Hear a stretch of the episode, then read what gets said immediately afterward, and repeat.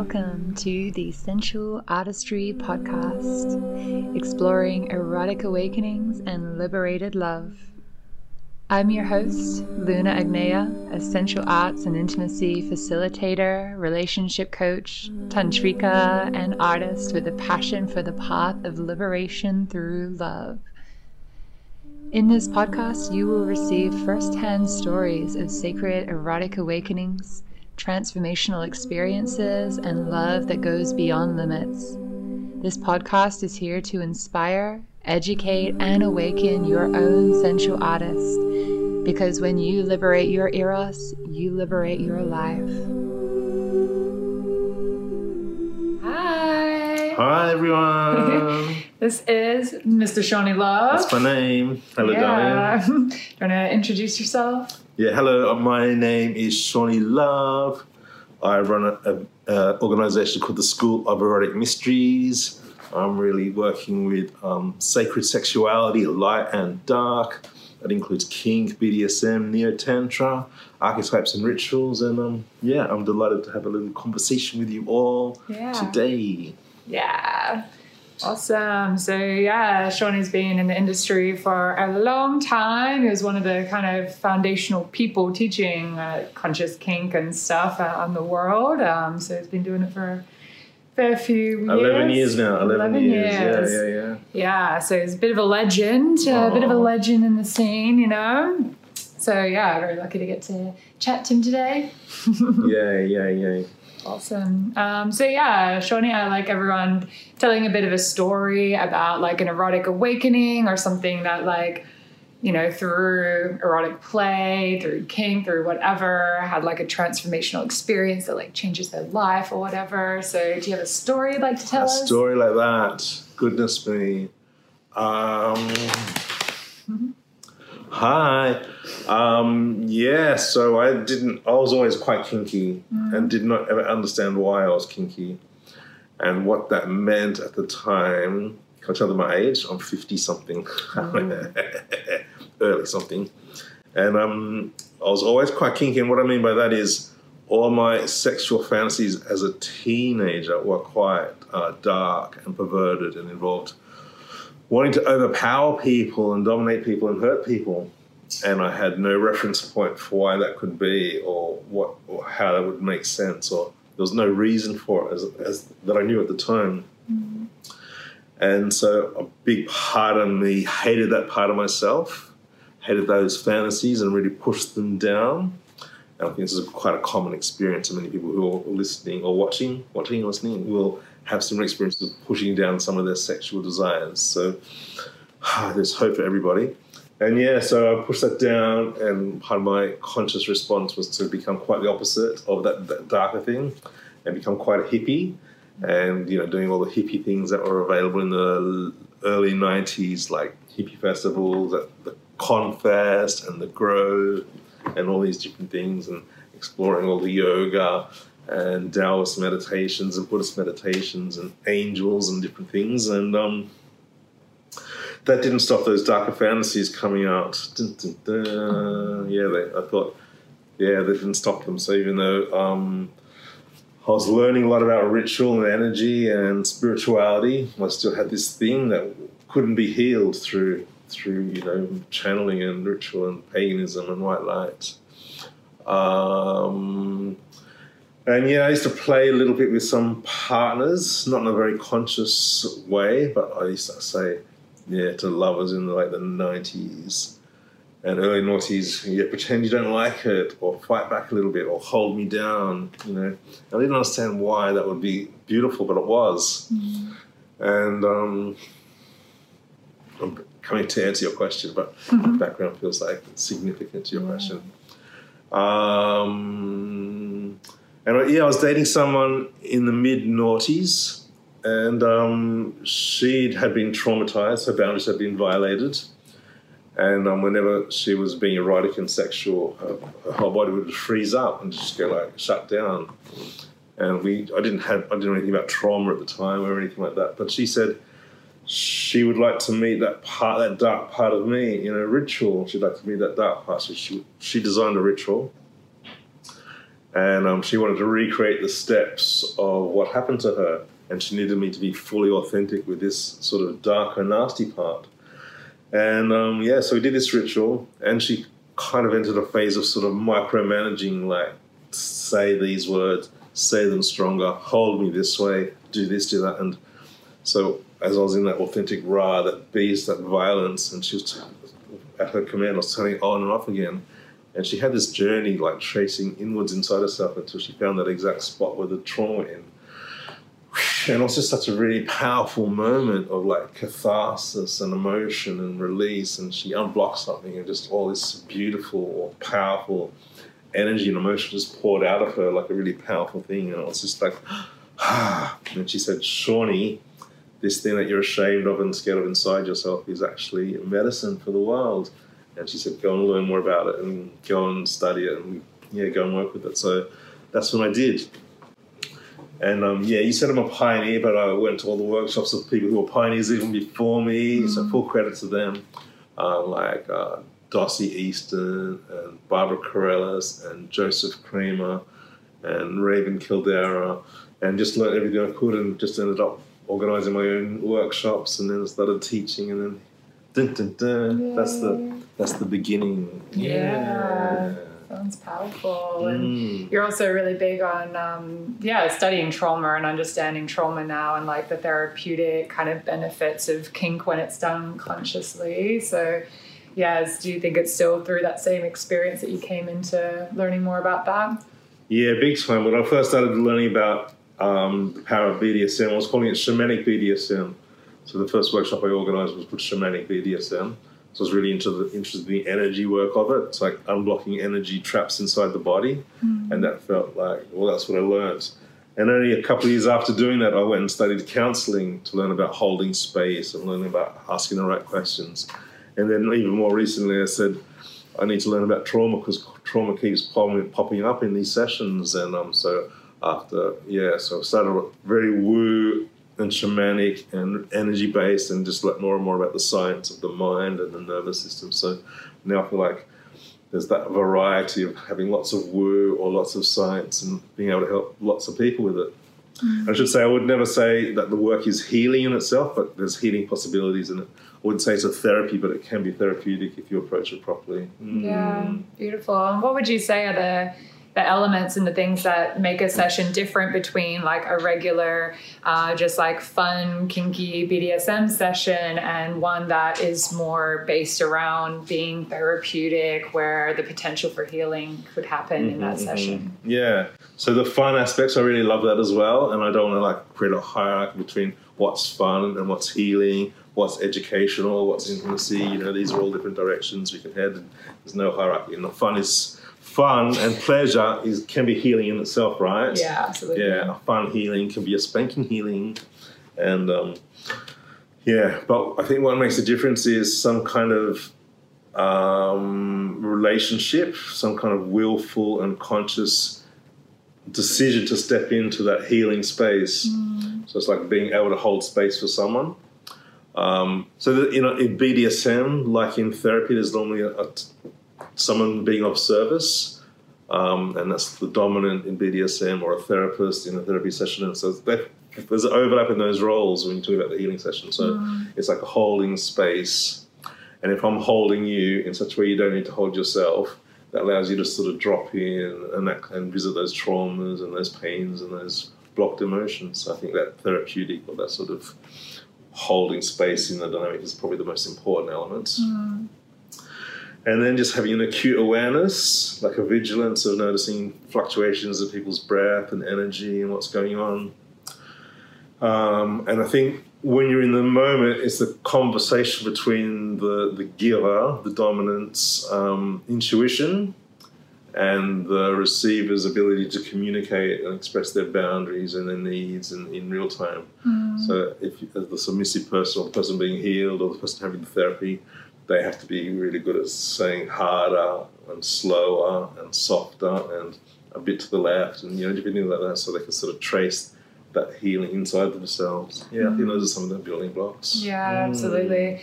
Yeah, I found one of the biggest thing in, in teaching kink is noticing how many, especially women, um, can't yeah, really say what they want or they don't know what they want. And that in itself is such a big process to get someone to be able to actually say, yeah, to the left, harder, softer. Um, and that can take already sessions and sessions and sessions just to build up that um, capability. Do you have like tips or uh, things that have worked really well for you for people that struggle with that? Yeah, so I think um, that, that healing and that empowerment, there's a lot of overlap between those things. And the, the ability to learn how to that, to learn to have that level of communication is a huge journey in itself and hugely healing. Mm. So someone can say stop or harder just to get to that place is huge. Mm. Um, it's sadly it is gendered. Mm. It's not it's not strictly gendered, but it's good to talk about it in terms of gendered. And um, yeah, from the outset, knowing if someone can't say no, their yes is never really authentic. One of my mm. teachers, Rebecca Lowry, had a quote: "If they can't say no, they can never really say yes." Mm. I think that's good to think about. So when someone's unable to do that, make the session about that. Yeah. Make it about that, and that can be like um, some contrived exercises. Like instead of to start hitting you until you say stop, like just doing little annoying things like pulling your hair or putting a finger in your eye or your nose or like wet willies, is that what you call them? yeah. You know, eventually there's going to be a no, and just like really celebrate those no's as powerful acts on the journey towards empowerment. Yeah. Mm. Beautiful. And yeah, I know that um, you also yeah speak a lot to especially males that want to get into doing sessions and being sex workers in that sense, like being able to provide healing space. Um, I think I remember you had a talk or something, and you were saying, you know, that for women looking for these kind of sessions, it's not so much about what a person looks like or even their um, their skills as much as it is their ability to create safety, and that that's um, what is the most important thing that a lot of people are seeking is like someone that can hold a safe space. Yeah, again, it's not strictly on gender grounds, but that's a good yeah. way to describe it. And I think you know, if, depending what you're after, if you're after frivolity, you're looking for a certain kind of provider and then you're after space holding and witnessing, then it's a different kind. And I think those skills are really important. Mm. And so I never imagined to be a sex worker. I never thought that was possible. I never even fantasized about it because it's just like outside the realm of possibility. Um, I'm not a, like a, I imagine a male sex worker, someone who's like six foot three with no hair on their body, and I've got lots, and they're a Chippendale with a six pack, and I just don't have that at all. But um, I have just been really diligent in exploring my conscious mind and the ability to communicate. Yeah. And I think one of the learnings for men, even before I thought about men becoming sex workers, the men learning how to, you know, women not able to say their boundaries is men not being able to ask for consent. Mm. So a lot of men are just, just, we was brought up to assume that people are just supposed to know what to do. Mm. I was just supposed to know what to do, and that, that's just such a fallacy. No one knows what to do perfectly with their lovers. So going to courses and learning lessons and getting practice in and learning to how to ask is probably one of the greatest gifts. Mm. Like if it's a spanking, learning how to ask how hard do you want it, and just because everyone's body is very different. So yeah. never make assumptions. I think that's one of the greatest things is never making those assumptions. Yeah, and I love that. Like in um, workshops, like you know, I've done some of Seani's workshops Yay. before. Yay! At some festivals and stuff, and um, yeah, it's really like I know when I first came to workshops and the idea of, you know, doing all this like diligent check-ins and asking all the time, like you kind of feel like it would just get all in your head and um, that it's going to like take away from the sexiness and the spontaneity. Um, but very quickly in the workshops, you start realizing how fun and playful it is, and how like you can ask for consent in a way that actually like really adds to the scene. And I like the way that you do that, um, uh-huh. especially yeah, like in some of the more like aggressive primal predator things. And there's there's yeah beautiful ways to um, yeah be able to have these check-ins while adding to the experience rather than taking it away, making it feel like clinical or something like yeah, that. Yeah, exactly. Like, um, yeah, there's a there's a feeling if I ask for consent, it's going to break the mood, break mm. the spell. But learning how to ask in an ongoing way without breaking the spell is such an art form. So it's continually check in, even when you're doing something really dark and violent and rah. Mm. It's a sort of when you when you check in, you don't drop to check in. So if I've got if I've got my claws in you, and I want to ask if it's harder. I don't let go to ask. I say, ah, you know, still accessing it. Do you want that harder? Is it hard enough? There's different ways to ask it.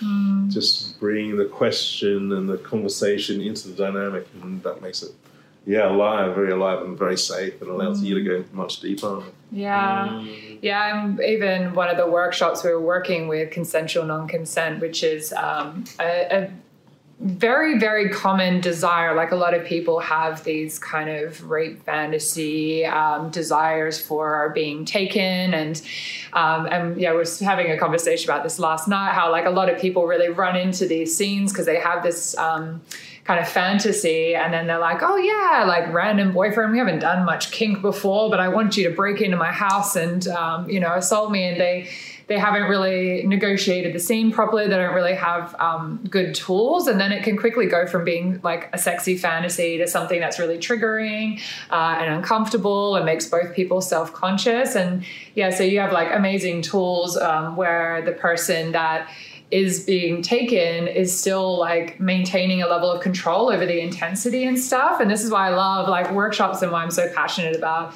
education because it's like you know, you could just dive into the scene and see how it goes, and you know, could end up potentially with even both people being hurt because the person doing the taking, like, they don't want to actually hurt their partner, and if they do, then that's really triggering too. Mm. Um, so, yeah, what what tips would you give people, I guess, without like you know, obviously recommend going to a, a workshop Come with to the Seani. Lab and coming to the live ones, but um, you know, even just as like home tips or something, or yeah, Yeah, I think the first thing is, is to, to know it's not all or nothing.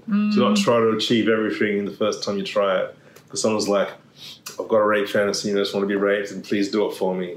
And I think um, there's several steps before you can get there. And just sort of gently overpowering someone in a, in a way to hold someone so that they can't move is a sort of powerful step in the right direction. You know, that all or nothing attitude, as you say, is going to traumatize people. People will more often than not just get traumatized because one little thing gets said wrong, a wrong word, a wrong slap, or holding someone the wrong ways. And I've seen this happen many times. Um, so just taking those small steps and learning how to check in. If I if I'm doing con on con with you and if I call you a slut, for example, some people really love to be called a slut in those scenes, but some people are going to be triggered by it. So there's so many nuances and ways to check in around. Yeah, can I call you a slut? Can I call you a whore? Can I put my hands on your throat?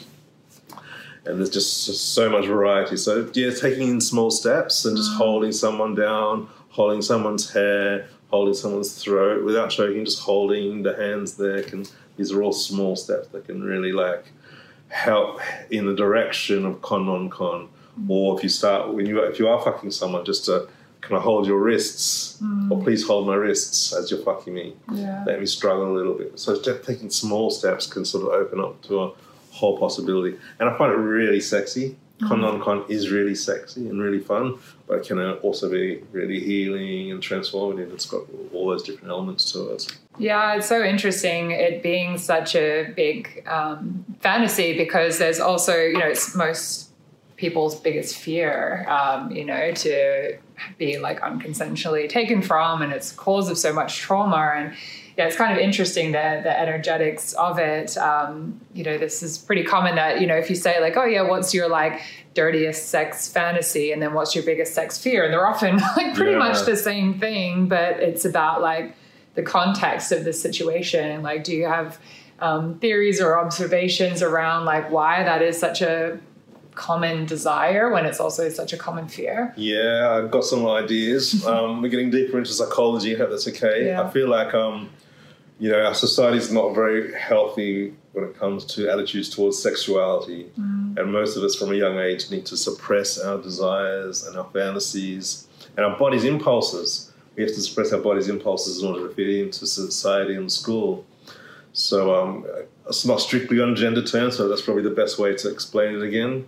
Um, so me as a very horny teenage boy back in the day, it's like, yeah, I'm full of lust for my schoolmates, and I just want to like rah, and I just want to like you know play, and the, the rejection of a schoolboy is like constant, you know, just every day in race, and so quickly learned to um, quickly learned not to approach girls, not to flirt with my schoolmates because it's just like rejection is too painful at that age.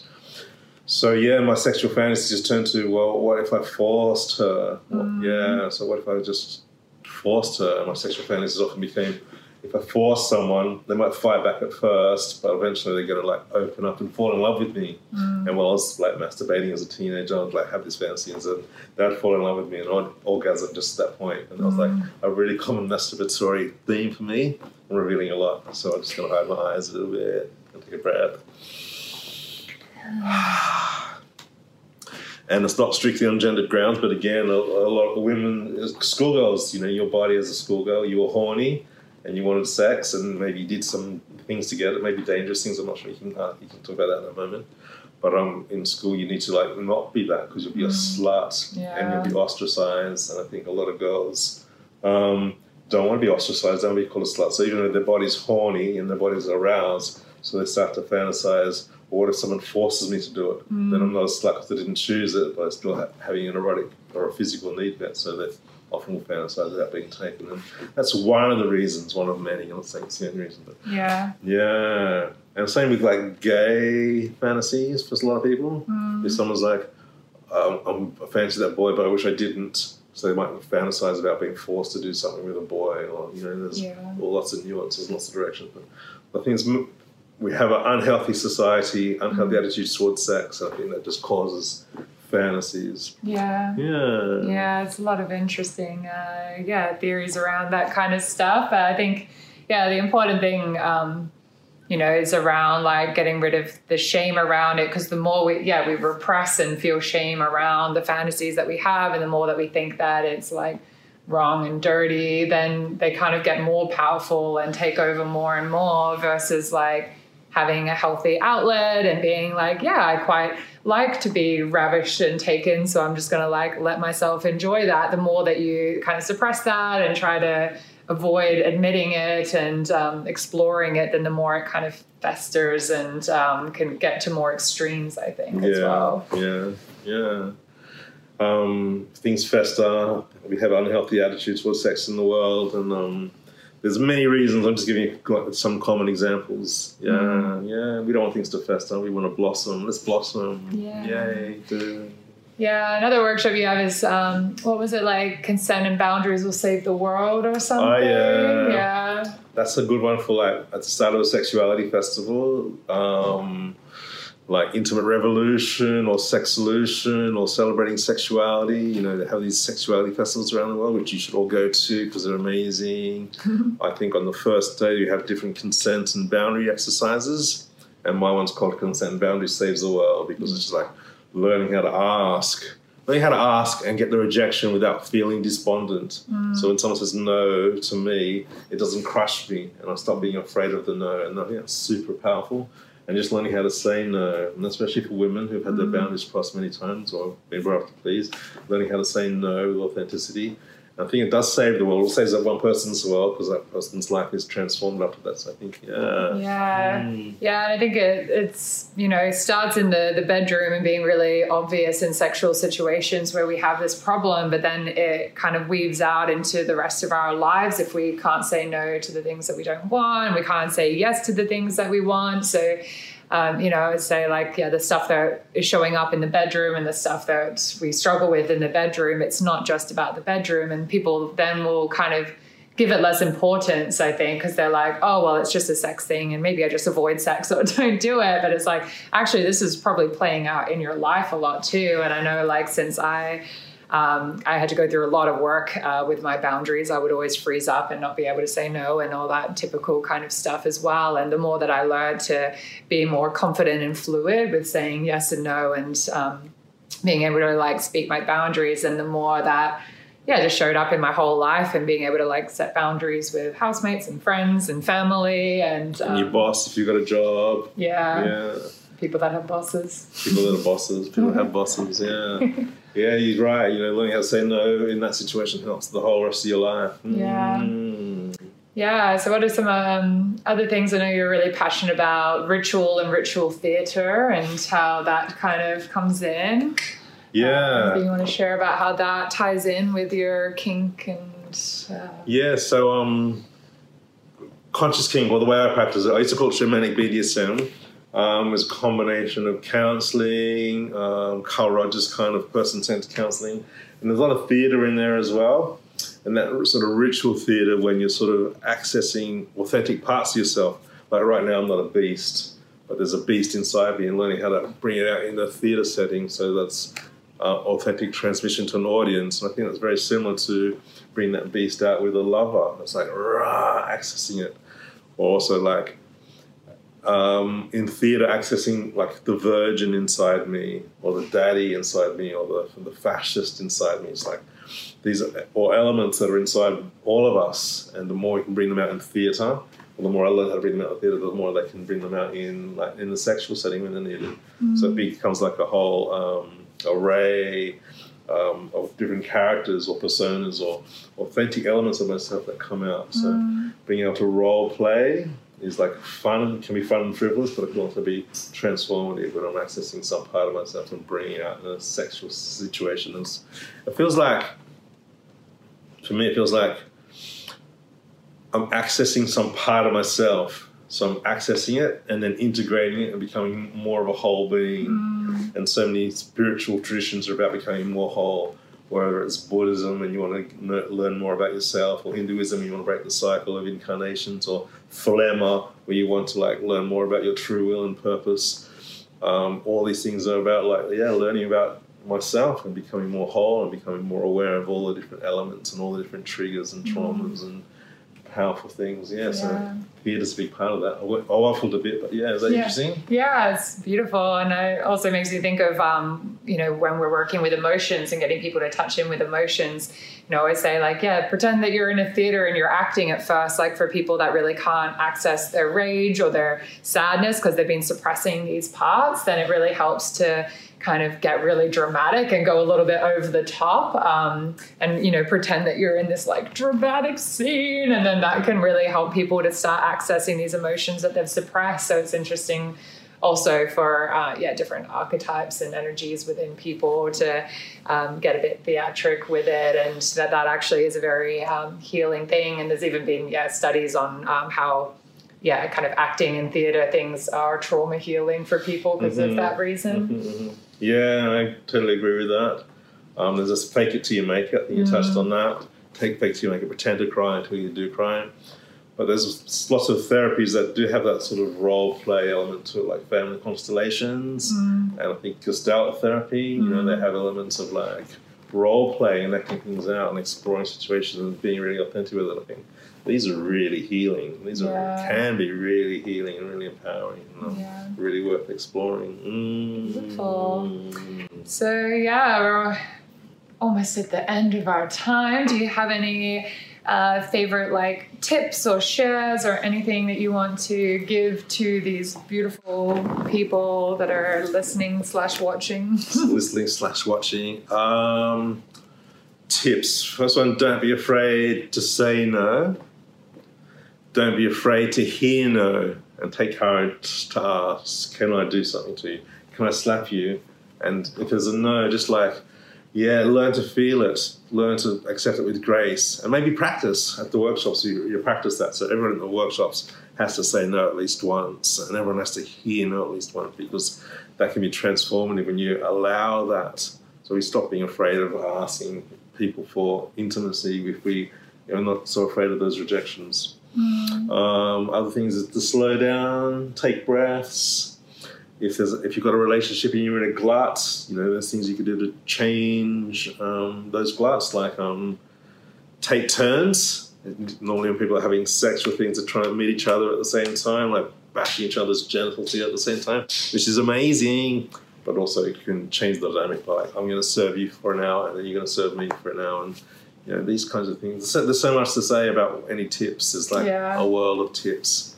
But yeah, another tip is if you've got a partner, just say to your partner, "Let's go outside for a walk," or "Let's sit at the kitchen table and let's talk about something we'd like to try that we haven't tried before." Mm. Don't say it's better to have that conversation not in the bed, mm. outside, because then you can like have a clarity around it and not not a pressure, and then mm. yeah.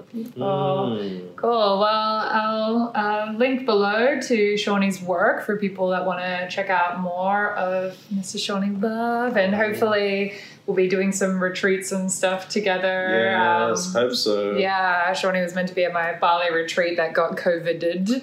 Um, Yeah. but hopefully there'll be another one soon. Hopefully, yeah, and I can give the people, give people who are watching access to a, one of my online courses, perhaps like that. Yeah. your discount code. We can put that in the comments. as Yeah, well. I'll put a little Yeah. discount code. It's got one for uh, male bodied people that are wanting to be better lovers and then getting conscious with kink. Yeah, uh, yeah, we can sort that out for you all. Sweet. So, yeah, Mm. check the comments if you're interested. and thank you very much, Lovely to talk to you. Oh. Bye, everyone. Bye.